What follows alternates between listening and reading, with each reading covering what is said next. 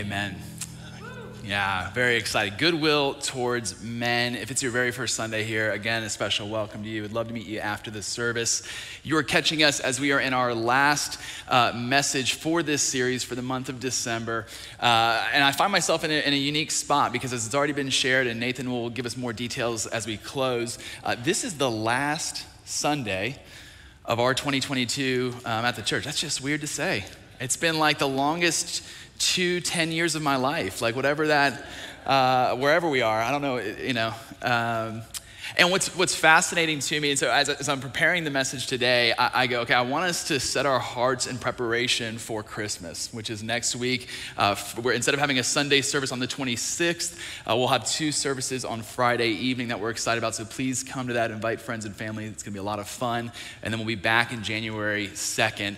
Uh, so, in one hand, I'm preparing for Christmas. On the other hand, I want to prepare us for 2022. And this series, Goodwill Towards Men, it's taken out of Luke 2. We'll, we'll will be there in just a moment in the text.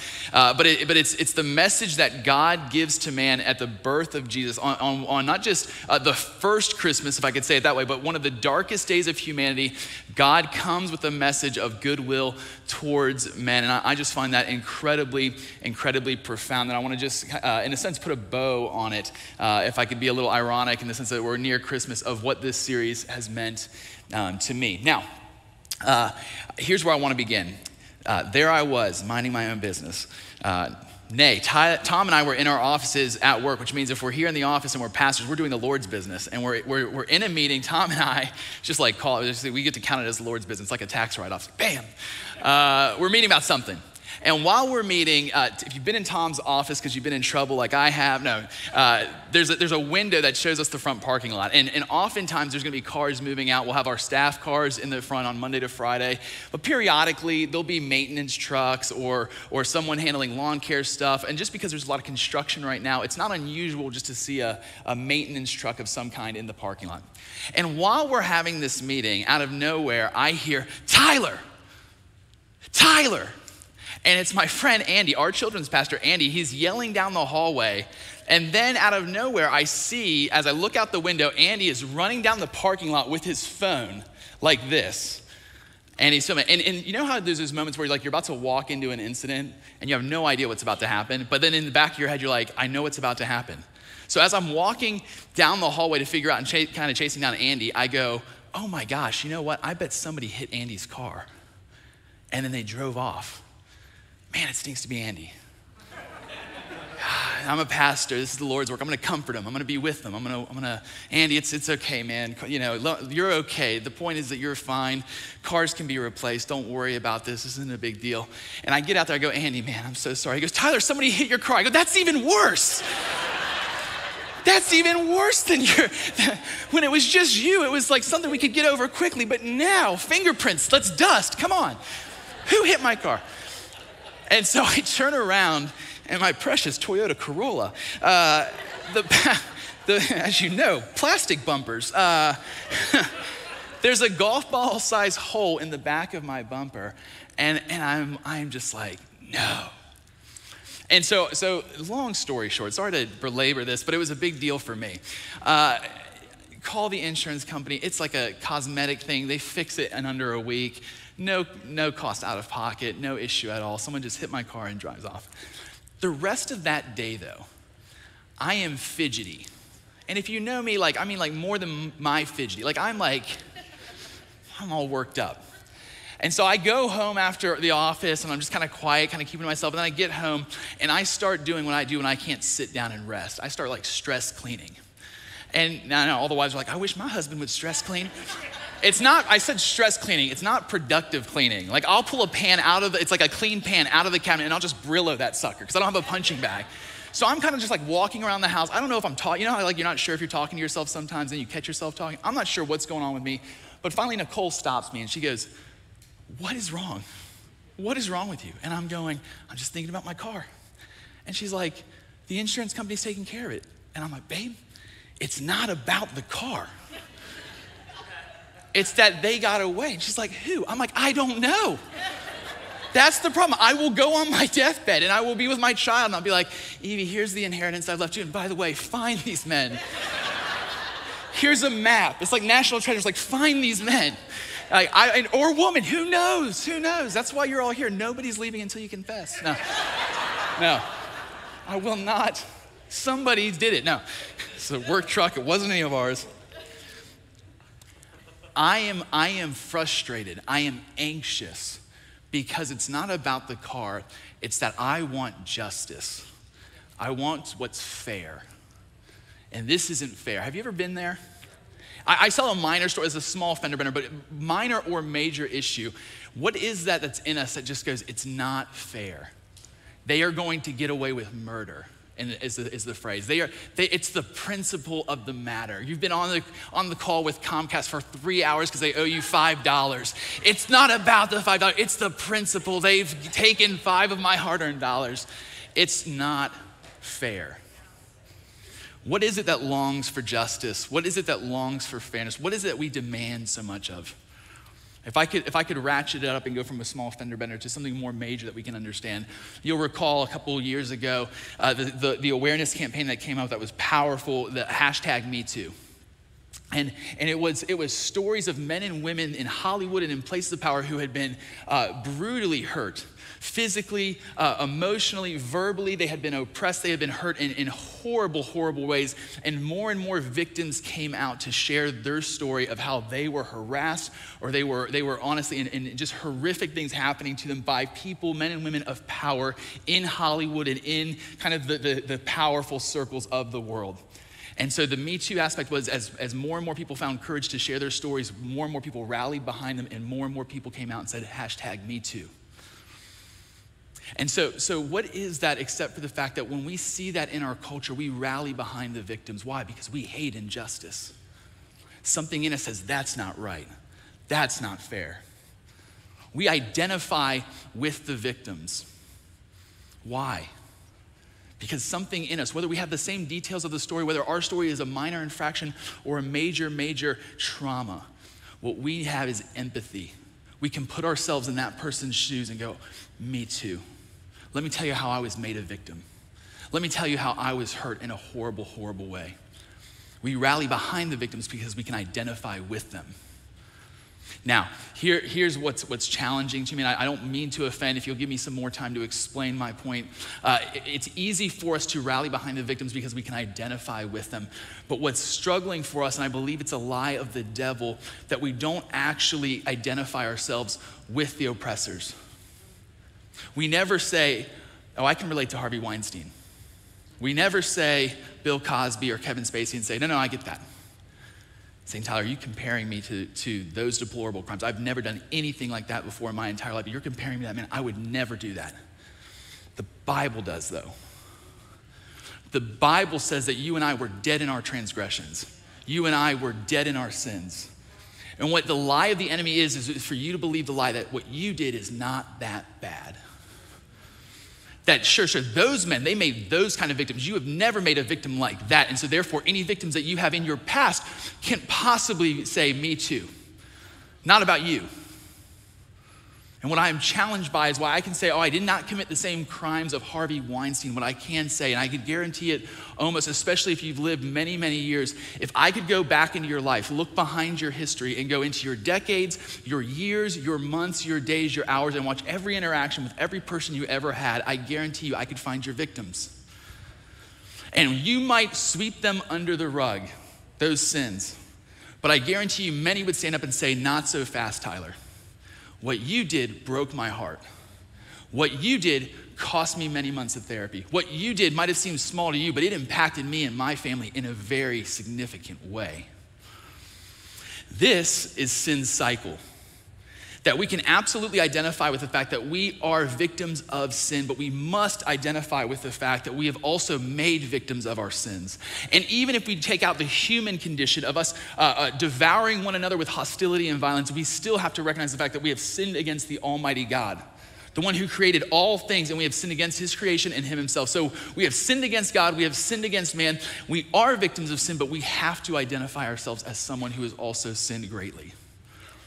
See, I want to talk about the good news of the gospel today. I want to, I want to go there. I know this feels dark for Christmas, but the best thing that I can say is that the very first Christmas, it was one of the darkest nights of our humanity.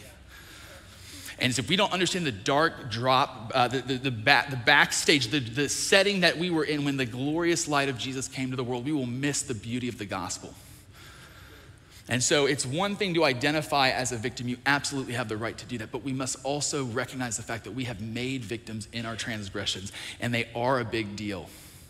I was, I'm, I was shocked as I listened to some of the news report of the, the Me Too, as people would say things that just, they weren't necessarily defending the people uh, that had, had clearly been found out about the crimes, but they would say things, well, that's just how it was in the 60s, 70s, 80s. If you're gonna make it in Hollywood, there's just some things that you had to do.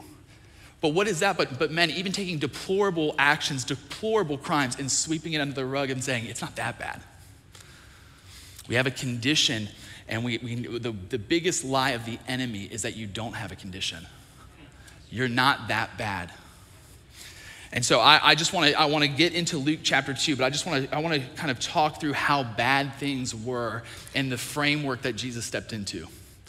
And so if you look at the story from Genesis to Luke, if you look at Genesis to Malachi, who was the last prophet in the Old Testament to speak a word from God to people, you see this sin cycle.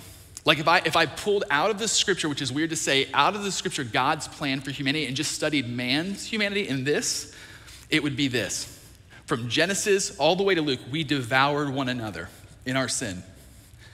And, and, and some might say, well, you know what, Tyler, given enough time, we will evolve. We'll get better. We can break this cycle on our own. And I'm telling you, without divine intervention by the Trinity of Almighty God, you will not break this cycle. You said, how, how do you know? Because after the words of Malachi, the last words of Malachi, which we're going to look at in just a moment, the very last verses, 400 years of silence, meaning God does not intervene. He does not speak to man. And does man, does man evolve and get better? No, we get worse and worse and worse. These are some of the darkest years of our history. We are not getting better. Left to our own devices, this only increases. It does not improve, and it certainly is not broken. And so I want, I want to talk about uh, the freedom from this cycle, from this cycle. How do we find this kind of freedom? And I, I just want to go to Malachi very briefly to set us up for Luke chapter 2. Malachi chapter 4, uh, we'll start in verse uh, 5 and 6, the very last two verses of Malachi. Uh, if you're not familiar with Malachi, four chapters, there's a number of prophets in the Old Testament that speak to the gospel truth of Jesus is coming. Malachi is, is an interesting uh, um, uh, book, four chapters. If I could say it in this way of just a flow of how Malachi works, it's not necessarily a synopsis of Malachi, but this is kind of the flow. God confronts and exposes man of their sin. And then man, in kind of a rude fashion, interrupts that flow and refutes why it's not that bad. And then God brings evidence, the nail in the coffin, the last word, and says, It is that bad, and here's why, and this is what that means. And that's pretty much from one to four, it's just a continual. God confronts and exposes sin, man tries and refutes it and says it's not that bad. God says, Here's the evidence, you're condemned. And so here's the last words of Malachi before 400 years of silence. Malachi chapter 4, verse 5 and 6. Be, this is God speaking, putting in the last words of the last words. Behold, I will send you Elijah the prophet, a whisper of John the Baptist, before the great and awesome day of the Lord. That awesome day is Jesus is coming. And he will turn the hearts of the father their uh, to their children and the hearts of the children to their fathers. It's a statement of reconciliation. And then this last statement, the very last words Lest I come and strike the land with a decree of utter destruction.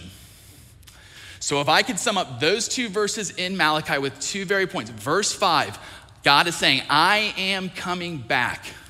Verse 6, when I come, either man must be reconciled, fathers to the children, children to the father, it's a big eternal truth, or ruin. That's it. I am coming back, and when I come back, it's like the, the dad in the car. If I come back there, there will be order. So God, so God goes, I am coming back, and there will either be reconciliation or ruin, and then silence for 400 years. And God says, Not another word. And now we come to Luke chapter 2, and God speaks for the first time to man. And so that's where I want us to begin. I want us to recognize the dark state that we were in. We did not get better, we did not evolve, things were at its worst. Verse 8 an angel of the Lord comes to shepherds who are in a field, the first men to be spoken to outside of Mary and Joseph. And it says this In the same region, there were shepherds out in the field, keeping watch over their flocks by night. And an angel of the Lord appeared to them, and the glory of the Lord shone around them. And they were fear, uh, um, filled with great fear, or in other translations, greatly afraid. Why are they greatly afraid? Because they are Jewish shepherds. And they know in their history books, the last words is, I am coming back. And when I come back, reconciliation or ruin. And they look at the state of their life and they look at the world around them, and there's certainly not reconciliation. And so, what else could they assume but an angel of the Lord, a chief of the angels, comes to them and standing before them, and they are filled with great fear because they're going, It must be time for ruin. See, here's what captured me. We started planning this series in October, and I started thinking about this, this verse, this moment. And this moment for me just kind of cascaded to what I'm, I'm sharing today. In that moment, in that moment, God could have brought anything, and he would have been justified in bringing it. He said before Malachi, the wages of sin is death. He said in Malachi, he said, I'm coming back, and when I do, reconciliation must happen or it's ruin. And in that moment, God could have had in his hands wrath, judgment, and a sword of execution, and he would have been justified to wipe out all of creation man, woman, child. And you say, Tyler, that would be cruel of God to do such a thing. And I say, no, that's not cruel. That's fair.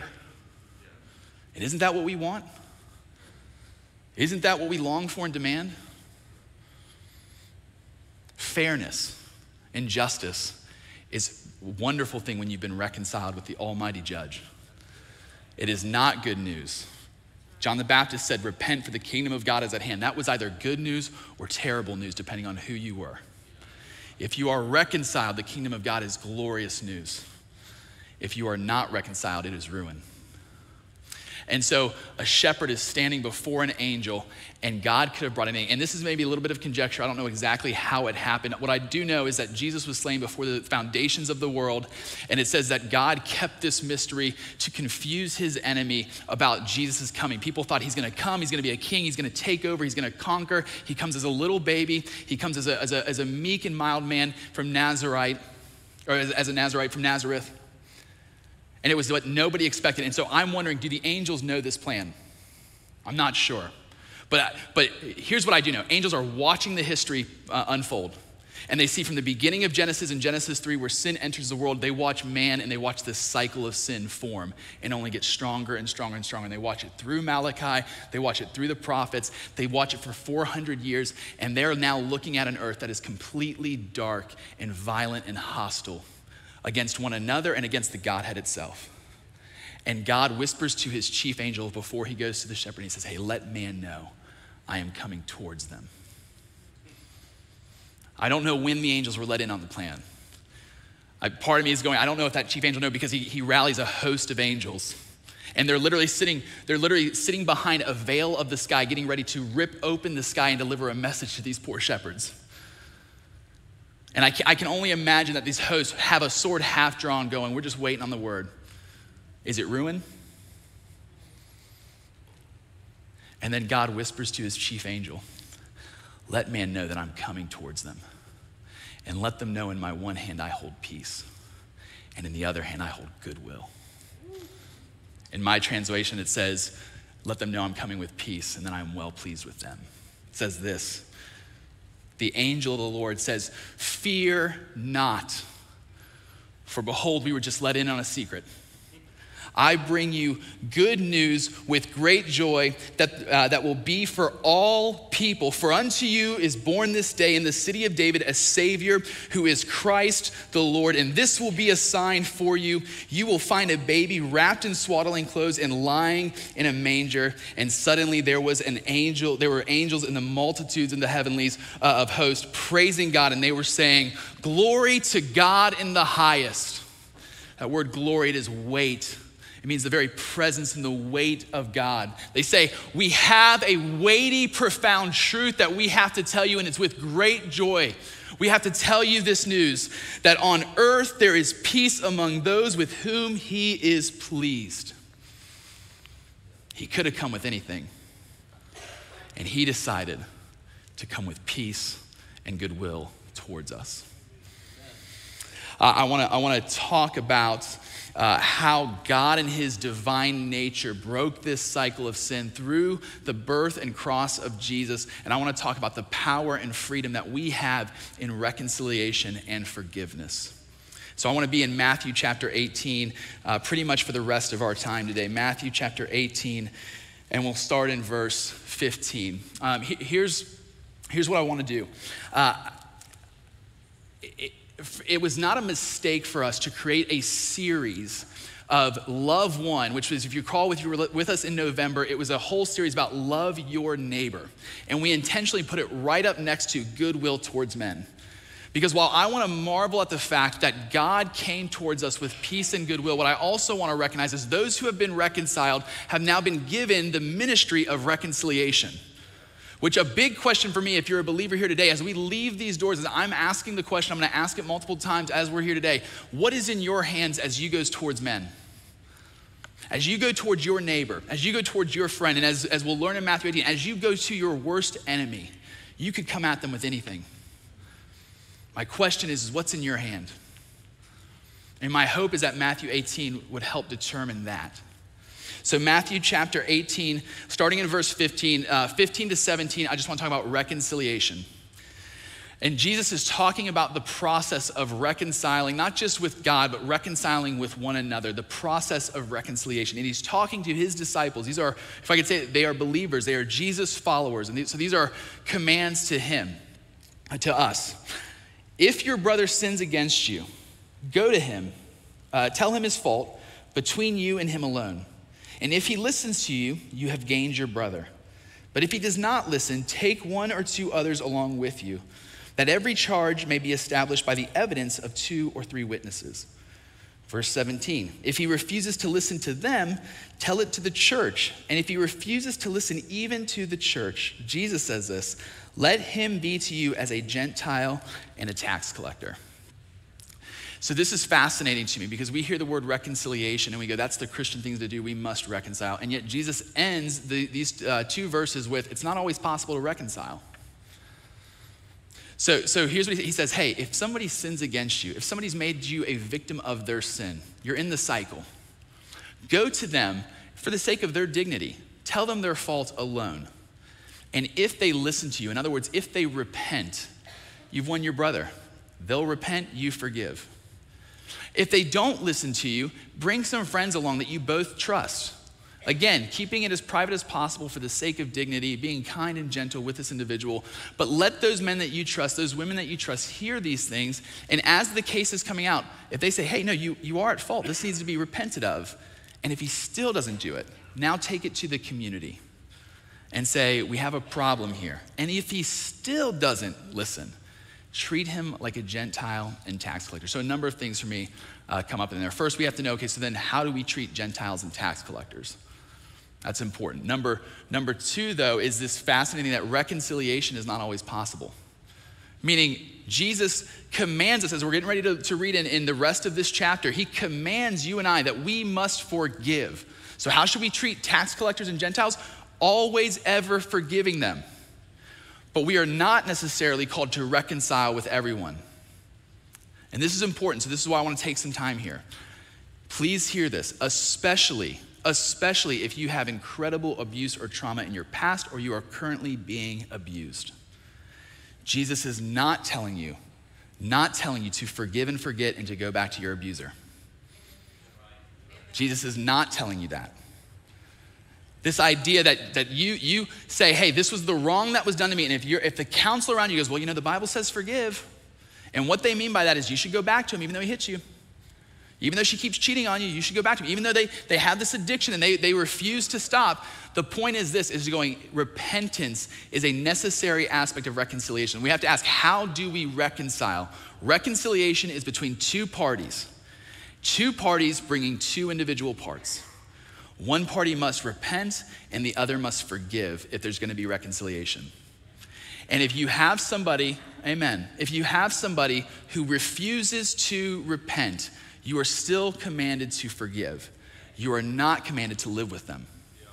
This is so important because so many people have gone back to their abusers and they go, Well, this is what Jesus wants for me. Jesus does not want this for you. This is so important. Amen. Reconcile as much as you can, as, as, as, as, much as it is in your strength to do. What's my part? My job is to forgive. But repentance means a 180, a complete and total change. I was walking this direction, but I repented and I changed. If that abuser does not change, you treat them like a tax collector, meaning they are no longer a part of the community. Why? Because the cycle of sin will devour those who are in it and those who are around it. And so, if anything, Jesus is going, I will not allow people, innocent people, to continue to get hurt by people's unrepentant sin.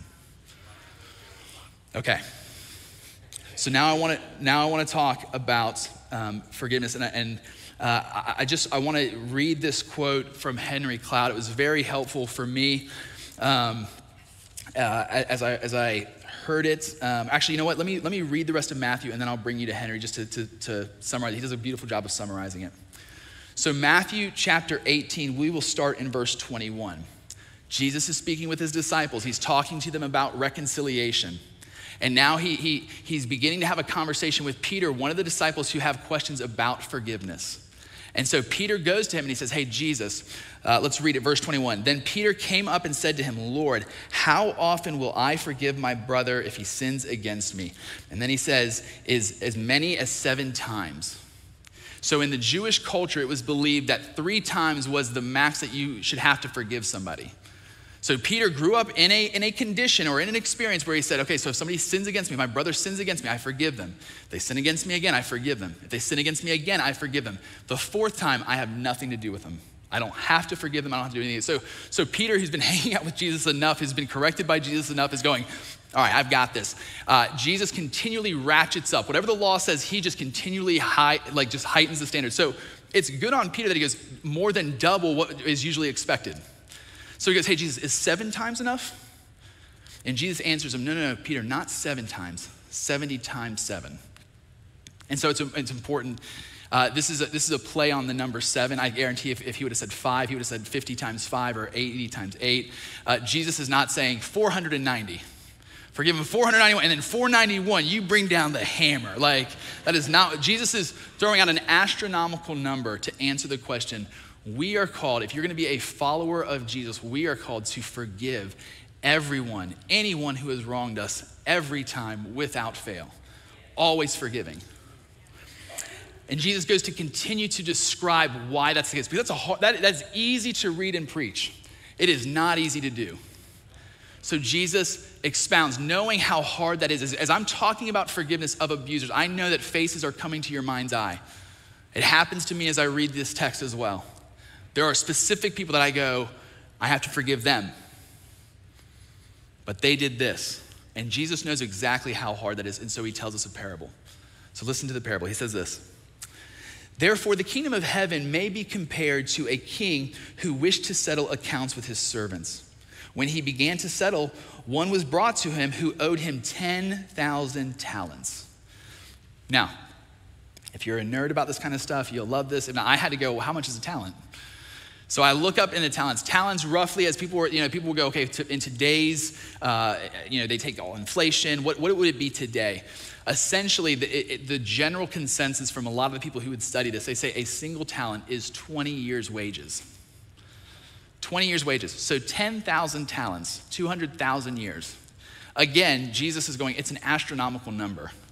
In other words, this servant in this lifetime, giving him multiple lifetimes, is not paying back this debt, no matter what. Nathan and I nerded out even more. Nathan's like, I think it's like 20 billion something, 21 billion. That's hard on a shepherd's salary, on a fisherman's salary. Nobody's paying that bill. And since he could not pay, his master ordered him to be sold with his wife, his children, and all that he had in pay, for payment to be made. And going, that's not even going to scratch the surface, but I'm taking everything. In other words, this man is completely and totally bankrupt. So the servant uh, fell on his knees, imploring him, Have patience with me, and I will pay you everything. And out of pity for him, the master of that servant released him and forgave him the debt. We have to recognize this. Don't believe the lie that what you and I have done is not that bad. One of the things that kept me from the gospel for years was I looked around at the guys my age and even guys that were older than me, and I go, I might have my issues, but they're the ones who have real problems. I was a classic Pharisee to pat myself on the back and go, you know what, I'm pretty good for my age, only getting better, I'm evolving.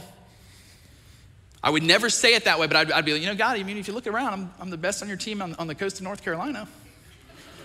I mean, the odds are good, but the goods are odd. I mean, you're not going to find some guys. And, and, and, so it's this lie that goes, when it comes to my sin, it is not that bad. And what this parable is saying, Jesus goes, You are the servant, and you are spiritually, totally, completely bankrupt. And in your own strength, you are not breaking this cycle. Verse 28. This is where it's interesting. And this is almost where you read the rest of this, and I go, if there's ever time to have fear and trembling as you read, uh, it's this passage because this is a command from Jesus, and he actually just goes explicitly, and let me tell you the consequence of not following this command. Verse 28 But when that same servant went out, he found one of his fellow servants who owed him a hundred denarii, essentially a hundred days' wages. This guy owed him from January to dipping into some of April. And here was his response and seizing him, he began to choke him, saying, Pay me what you owe. So his fellow servant fell down and pleaded with him, Have patience with me, and I will pay you. Actually, very possibly could pay him back. Verse 30 He refused and went and put him in prison until he should pay the debt. And when fellow servants observed these two servants' interaction and they saw what had happened and taken place, they were greatly distressed and they went and reported to their master all that had taken place. Then his master summoned him and said to him, You wicked servant, I forgave you all that debt because you pleaded with me. And should not have had, should I not have had, um, and should not you have had mercy on your fellow servant as I had mercy on you? And here's the fear and trembling where it just kind of, I pause. Jesus finishes the parable in the first verse of 34. He says, And in anger his master delivered him to the jailers until he should pay all his debt uh, for free. Please don't believe the lie that Jesus doesn't preach on hell. If people have told you that, like, well, Jesus never said anything about hell, this is what he's talking about. You're going to be put in a jail that you cannot get out of until you pay back your debt, and you cannot pay that debt. The jailer, the, the jail, that is exactly what that is. And here's where it gets uh, dicey. So Jesus then looks his disciples in the eye, finishing his parable. And he says, So also my heavenly Father will do to every one of you if you do not forgive your brother from the heart. Here's Henry Cloud's, here's Henry Cloud's quote. He says this The Bible is clear about two principles. We always need to forgive because it's a command, but we don't always achieve reconciliation. Forgiveness is something that we do in our own hearts. We release someone from a debt that they owe us. We write off the person's debt and they no longer owe us. We no longer condemn them, they are clean. Only one party is needed for forgiveness, not two like reconciliation, and it's me, it's you. The person who owes me a debt does not have to ask for my forgiveness, they don't even have to repent of it because it is a work of grace in my heart. So Jesus says, when it comes to forgiveness, I command you, and you have every ability. I have graced you with the ability to forgive. And you go, Jesus, you have no idea what they've done to me, though. But he has graced you with the ability to forgive. I'm always asking the question, well, then what is that grace? And I, I believe as, as, we, as we look at this, uh, how do we make forgiving easy? And I think in that we find we find the grace. And, and for, so, just for a moment, we're going to close out uh, fairly soon. We got we got time. Uh, I want to speak for five minutes to the Christians in the room. And if you're here today and you're not a Jesus follower, you're not a believer, it's not that I, I want to ignore you. Please, please listen in and glean. But forgiveness was a command that Jesus had for his followers, meaning that yoke that he's putting on his followers is not on you for those who don't believe. But I want to talk to you in, in the next five minutes after this. I know that it is difficult to forgive your enemy. Or a harsher way of saying it, I know it's difficult to forgive your abuser. I know that. I, when I think about the people who owe me, the people who have hurt me, I'm not thinking about just the small fender bender story that I told you. I'm thinking about real hard hurt. I see a mountain of pain between me and them. And I go, Jesus, I cannot believe you want me to forgive this. I know I, I, there's no possible way that I could know your hurt. And I mean that in every sense of the word, not just if you told me the details of the story. I can't know what you experienced, I can't know your hurt but I absolutely can know what you've been forgiven of. See, for me, in order to see the good news of the gospel and its glory, is I have to look and remember the bad news of the gospel. Not because sin's nature has a hold on me. Your past is your past, and if you are in Christ, it says, therefore, there is no condemnation for those who are in Christ. But I don't remember my past so that I might feel shame and condemnation. I remember when I'm standing in front of somebody and they have hurt me in tremendous ways, and there is a mountain of pain behind me. It absolutely hurts me to the core just to think about some of those things, as I know it does for your case and your story. But when I turn around and I look at my case, and I remember who I was, and I remember when God came towards me and when I finally acknowledged the fact that I was a hypocrite and a liar, and God could have come towards me with anything, and it would have been right for me to take a knee, extend my neck, and expose it, and let Him execute me on the spot because that is what I deserve for the things that I have done. He could have come at me and He could have come at you with anything. And He extended peace and goodwill. Who does that? My question to you, Christian, is very simple. You have to then turn around from your 10,000 talent debt where you read the banner, Tyler was completely forgiven, debt completely paid for. And then you have to turn around and look at the person who has hurt you. And I know it's a traumatic pain, but at the same time, when you compare it to the mountain of 10,000 talents, it becomes no longer a mountain of pain, but a mound, a hundred denarii. And I have to ask the question what is going to be in your hands? This whole series is not just about marveling at the goodwill that God extended. The point is, is that He gave us the ministry of reconciliation, and we're about to leave and walk out. We'll be with friends and families for the holidays, but eventually you will cross paths with your enemy. What is in your hand? Second Corinthians chapter 5, it might be my favorite passage of scripture, if I could say that. Um, this is for the Christians, but if those who are not Jesus followers, if you'll begin to listen in, because I want to I want to talk to you for a moment. It says this in verse 17 Therefore, if anyone is in Christ, he is a new creation. The old has passed away, behold, a new has come. Now, all this is from God, who through Christ, the birth and death of our Savior, reconciled us to himself and gave us the ministry of reconciliation. You could not reconcile yourself back with God, so God brought reconciliation to you. And on top of that, after he reconciled you, he goes, Now be like the angels to the shepherds. Go ahead and declare the reconciliation that I have for the rest of the world. So, for the believer, here's, here's the message from our God. After giving us the ministry, what is that ministry? That is in Christ, God was reconciling the world to himself, not counting their trespasses, not counting their sins against them. I love that verse. And he is entrusting us with the message of reconciliation. Therefore, we are ambassadors for Christ, those who have been reconciled. God is making his appeal, just like he made the appeal through the angels on that dark night, the first Christmas. He is making his appeal through us. We implore you on behalf of Christ, be reconciled to God. For our sake, he made him, Jesus, to be our sin who knew no sin, so for this reason, that we might become the righteousness of God. And so I want to begin to talk to those. If you're here today and maybe you're watching online, if you are not a Jesus follower, if you would give me five more minutes of your time. I believe it could be the most uh, important five minutes of your life. It's, it's a five minutes that I remember when I had it with the Lord. And I just want, I just want to implore you, as the scripture just read, be reconciled. I want to know how, how are we to be reconciled to God? I'm imploring. You know what that word implore means? It's powerful. It is desperately begging. I am desperately begging you, be reconciled to God.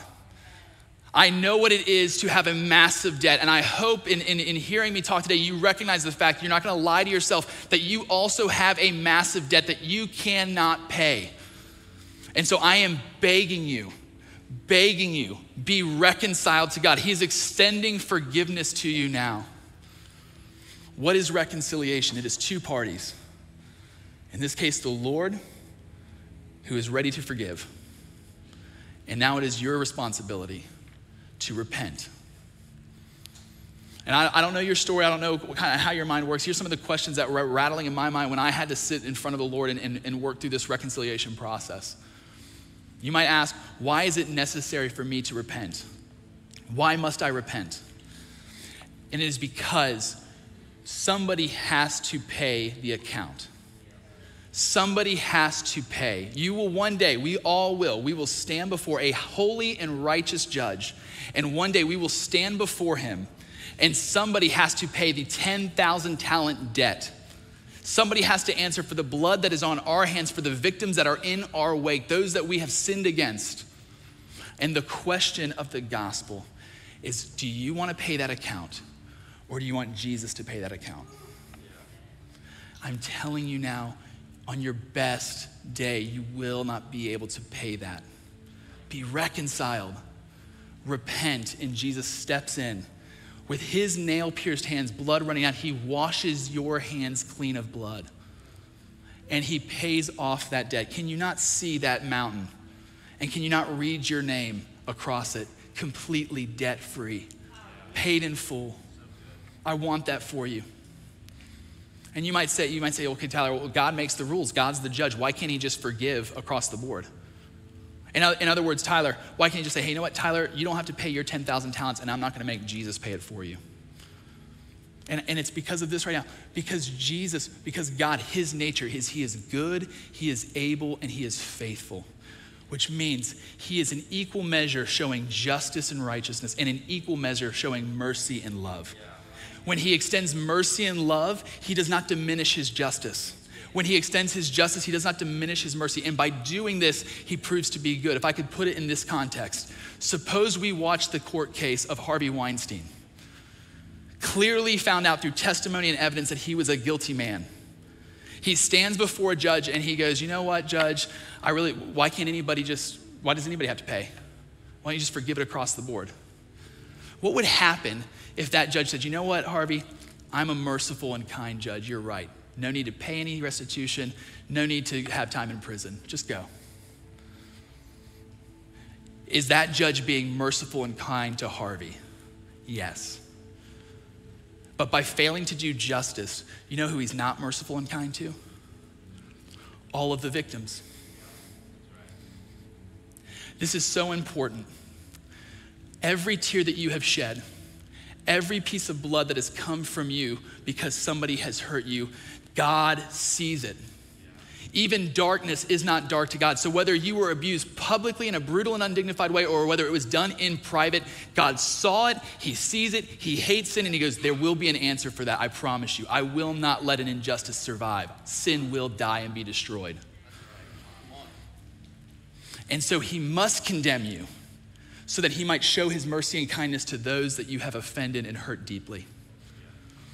Blood must be shed. And once again, is it your blood or is it Christ's? Again, you cannot possibly lie to yourself and say, I'm not that bad. There's no victims that would say what I did was, was deplorable or wrong. We all stand condemned. There is not one good among us. No, not one. I close, I close with this.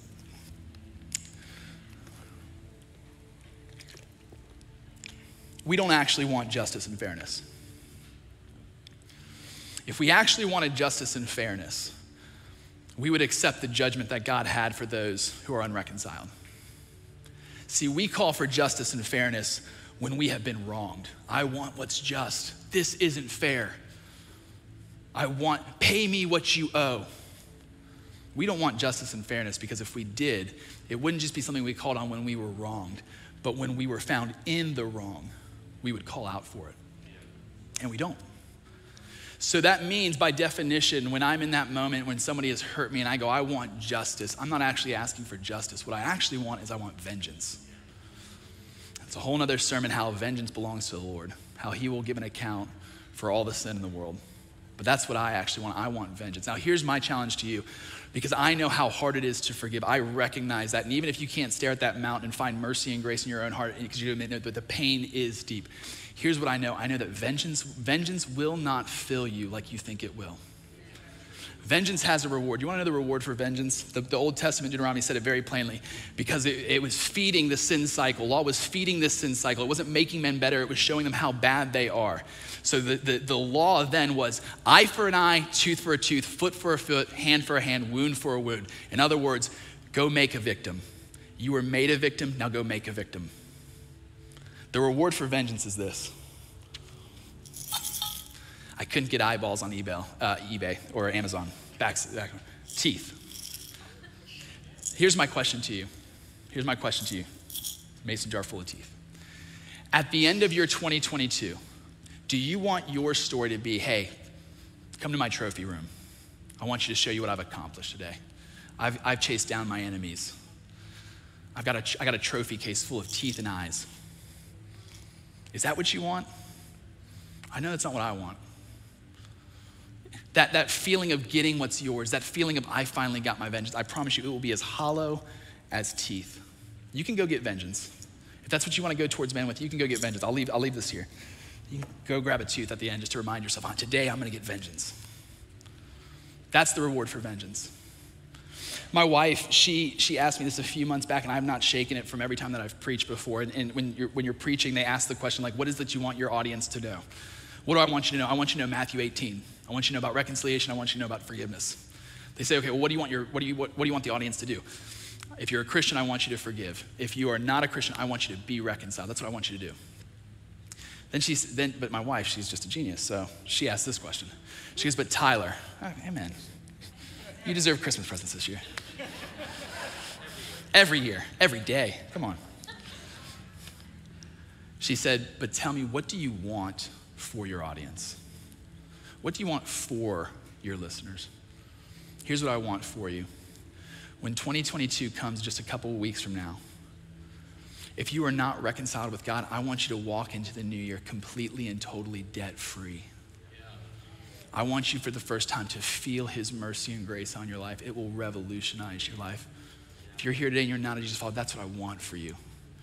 I want you to read above that 10,000 talent mountain. I want you to read, I want you to see it paid in full by the blood of Jesus Christ. If you're here today and you are a Christian, I told you I want you to forgive, but here's why. Because here's what I want for you. You know what I realized? I don't actually want vengeance, even though that's what I called for. You know what I want? When I'm in my kitchen, whether it's a minor infraction or a major one, I'm frustrated. I am angry. I am anxious. I can't sit down. I can't find rest. You know what I want? I want that to go away from my heart. I don't just want God to give me peace in my circumstances, I want Him to give me peace in my soul. That's what I want for you and for me. To forgive somebody of their debts is not just to free them from the debt, it's to free you from the cycle, to find freedom from the cycle. And you will never find that with vengeance, but you can find that with forgiveness. Would you pray with me?